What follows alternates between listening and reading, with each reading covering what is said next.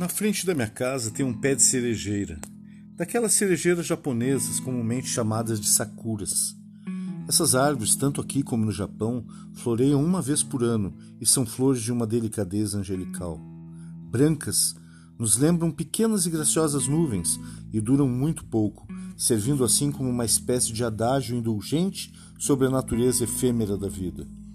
Mais profundamente ainda, resta pouco após as flores sumirem, ficando, assim como é na vida, somente a lembrança e saudade da beleza que passou.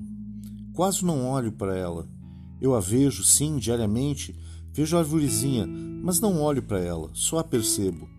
Quando altiva, ela se enche de flores brancas e daí minhas sensações mudam. Nasce uma espécie de orgulho paterno e eu fotografo-a, mostro aos amigos as fotos e me vanglorio de sua beleza delicada e passageira. Hoje, enquanto navegava na internet, imerso na paisagem virtual e me sentindo distante da paisagem real lá do lado de fora da janela, vi e ouvi que os seus galhos secos, impulsionados pelo vento, começaram a bater insistentemente na janela frontal da minha casa. Não me incomodei, afinal, era só a natureza se manifestando. Era a natureza representada pelo vento, empurrando outra parte da natureza, representada pela pequena árvore contra o meu vidro. Mas algo me chamou a atenção. Era uma batida sincopada, cadenciada, e esse tamborilar comigo sentado na frente do meu laptop, me fez pensar nos velhos telegrafistas, me fez pensar nessa forma primitiva de comunicação.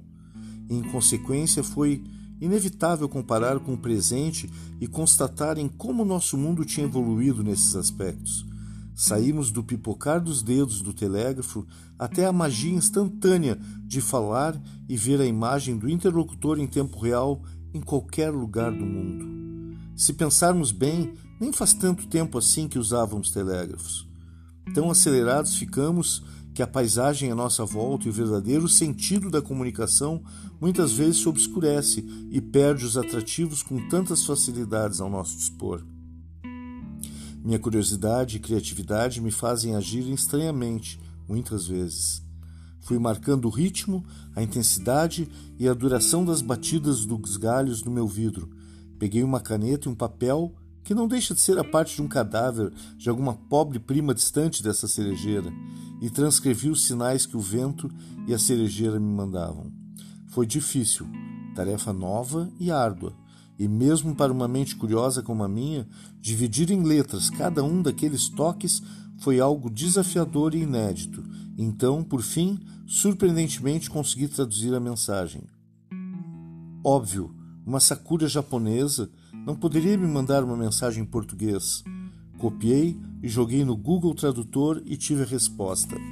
A mensagem era a seguinte: A beleza está presente na mente de quem a enxerga. Fiquei com várias e boas lições nessa tarde fria e ventosa de outono, e a mais bacana delas é a de nunca deixar de enxergar a beleza urgente das coisas simples e perceber a sutil intensidade de algumas coisas passageiras.